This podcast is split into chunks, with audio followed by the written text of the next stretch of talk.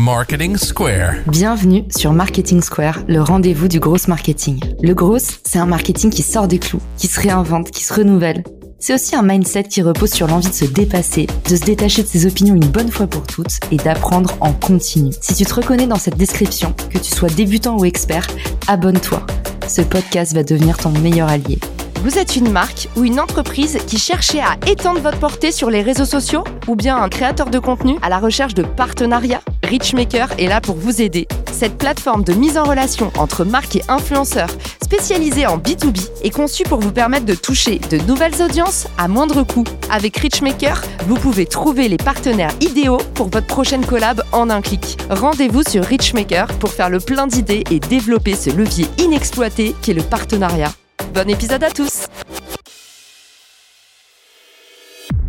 Bonjour à tous et bienvenue dans ce nouvel épisode de Marketing Square. Si vous ne l'avez pas encore remarqué, ce sera le cas très prochainement. LinkedIn subit une attaque massive de faux profils des faux utilisateurs générés automatiquement par des outils d'intelligence artificielle qui vont venir liker vos publications, vous envoyer des requêtes d'invitation ou infiltrer vos groupes. Dans cet épisode qui prend la suite de mes posts LinkedIn sur le sujet, je vous dévoile quels sont les dessins et objectifs secrets de ces faux profils pour que vous compreniez pourquoi ils sont créés. Je vous donne aussi les outils et les astuces pour les identifier et ne pas vous faire avoir.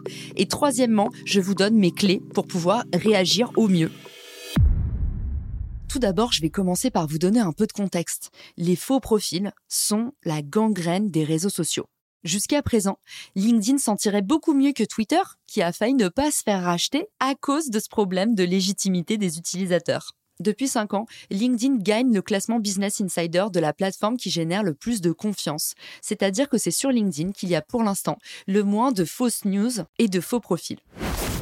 Selon les déclarations de LinkedIn, ils estiment contrer pour l'instant environ 96% des faux comptes et jusqu'à 99,1% des spams et des scams, c'est-à-dire toutes ces tentatives d'approche dans votre messagerie pour vous envoyer des courriers non sollicités. Aujourd'hui, les raisons de cette arrivée massive de robots sur LinkedIn demeurent peu claires. Quelques rumeurs, cependant, tirent leur épingle du jeu. Selon la firme de cybersécurité Mandiant, qui appartient maintenant à Google, ces hackers proviennent en partie de Corée du Nord et sont en train de dupliquer de la donnée utilisateur, à la fois des informations CV et du profil, pour pouvoir se faire recruter dans des entreprises de crypto-monnaies. Il semblerait également que cela puisse être une autre arnaque à la crypto, mais cette fois, ces faux profils pousseraient les utilisateurs à investir massivement dans des plateformes de trading de crypto-monnaies. Et ceci cette fois dans le seul but de les voler. Ces voleurs d'identité sont aussi intéressés par les métiers du recrutement et utiliseraient cette façade pour collecter des informations personnelles et financières. Et ça se confirme autour de moi en effet, parce que c'est Cécile Bannon que vous avez déjà entendu dans le podcast qui a été la première à me reporter que ces faux profils likaient en masse tous ses commentaires sur LinkedIn. Entre nous, on l'appelle même maintenant le fan club de Cécile. Dès que Cécile met un commentaire, ces faux profils arrivent en masse. Pour autant, ils ne lui parlent pas ni même n'interagissent avec elle. Je vais vous donner d'autres hypothèses probables à la prolifération de ces faux profils sur LinkedIn pour que vous puissiez vous méfier et vous pourrez retrouver toutes ces informations en cliquant dans les liens de la description car j'en ai fait plusieurs posts LinkedIn. Déjà, la première raison, ce serait de créer ou de vendre de l'engagement artificiel pour le compte de clients, par exemple. On sait que la preuve sociale attire la preuve sociale, donc comme beaucoup de boîtes qui achètent par exemple des faux followers sur Instagram, ces faux profils pourraient être utilisés par certains hackers pour tout simplement générer ou vendre de l'engagement à d'autres comptes. Il est possible aussi que ces comptes soient des comptes tests, qui travaillent pour le compte de community managers, de curieux ou de spécialistes de l'algorithme. Et dans le métier, on utilise ces comptes pour pouvoir un peu s'entraîner sans mettre à mal son réseau ou son image personnelle. Autre hypothèse, des faux profils peuvent être créés pour renforcer par exemple une équipe commerciale. Dans le cas où certaines boîtes n'aient pas d'employés dédiés à la vente ou au service client par exemple, on utilise fréquemment ces avatars pour éviter de prospecter en son propre nom ou d'utiliser des outils d'automatisation risqués sur son propre profil. Enfin, il est possible d'utiliser ces profils à la fois pour scraper de la data, parce que vous savez que sur LinkedIn se trouvent nos numéros de téléphone, nos adresses e-mail et mille informations très intéressantes, ou encore pour espionner. Ça peut être le cas par exemple de vos concurrents. Dernière option dont on a déjà un peu parlé, ces faux profils peuvent être le théâtre d'arnaques ou d'escroqueries. On connaît par exemple l'histoire du fameux héritage de l'oncle au Pakistan qui nous demande un virement Western Union ou encore ces fameuses boîtes pyramidales où on nous propose de devenir riche rapidement via de la vente de produits ou de services virtuels ou physiques. Maintenant, vous avez compris tous les objectifs potentiels de ces faux profils. Mais alors, comment les repérer? Ces faux profils regroupent en général ces caractéristiques. D'abord, une photo de profil beaucoup trop nette. Un visage bien symétrique avec un arrière-plan en général hyper neutre, soit un aplat de couleur, soit un arrière-plan flouté. On remarque que ce visage n'a jamais une expression faciale très marquée. En général, l'expression est neutre. Si vous voulez voir à quoi ça ressemble, il semblerait que la grande majorité de ces faux profils soient générés à partir du site This Person Doesn't Exist. Je vous mettrai le lien dans la description de l'épisode. En termes de description, ces faux profils ont en général soit des contenus plagiés, soit des textes générés automatiquement via une intelligence artificielle. Si vous avez écouté mon épisode 188 avec Sébastien, vous savez maintenant utiliser une intelligence artificielle pour générer des textes automatiques. Troisième critère, en général, ces comptes sont jeunes. Souvent, ces profils sont incomplets, avec pas d'image de couverture notamment, ou très peu d'historique, c'est-à-dire pas de publication. En général, ces profils ne publient jamais, et pas d'activité plusieurs mois en arrière. En termes de connexion, ça dépend de la maturité du profil, mais en général, ces faux profils ont moins de 500 connexions. Parce que LinkedIn finit par agir et ces faux profils ont une durée de vie limitée.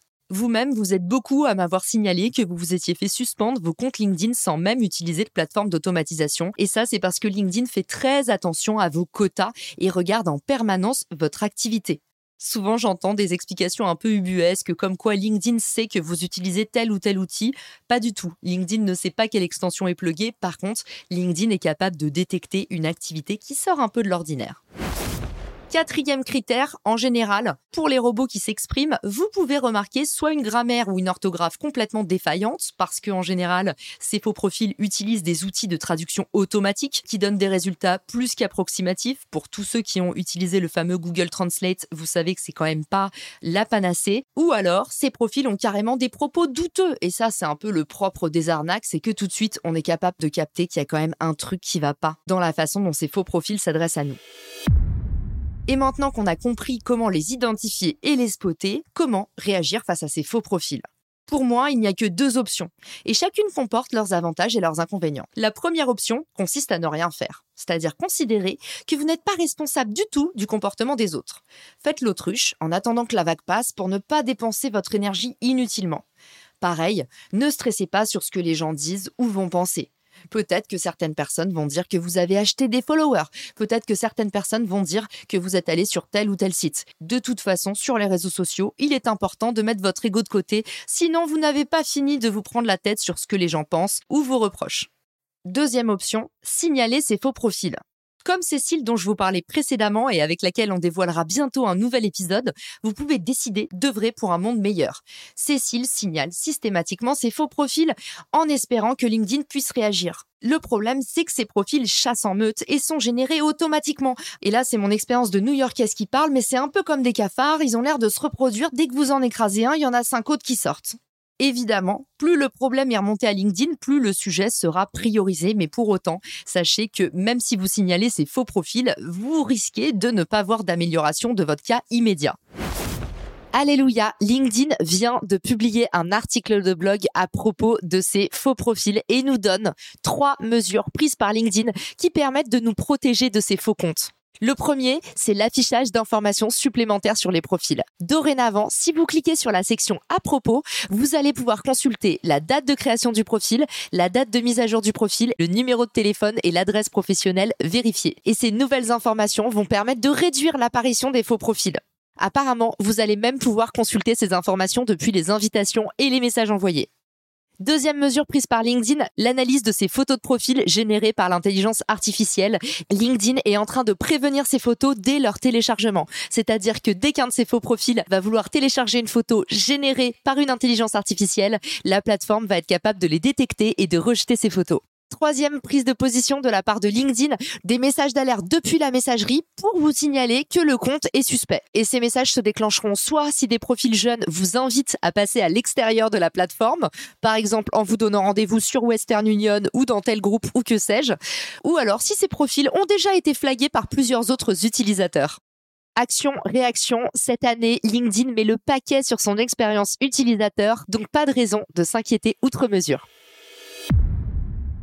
Et voilà, c'est tout pour le moment. Je me devais de vous alerter en avant-première sur ce sujet dont tout le monde commence à parler.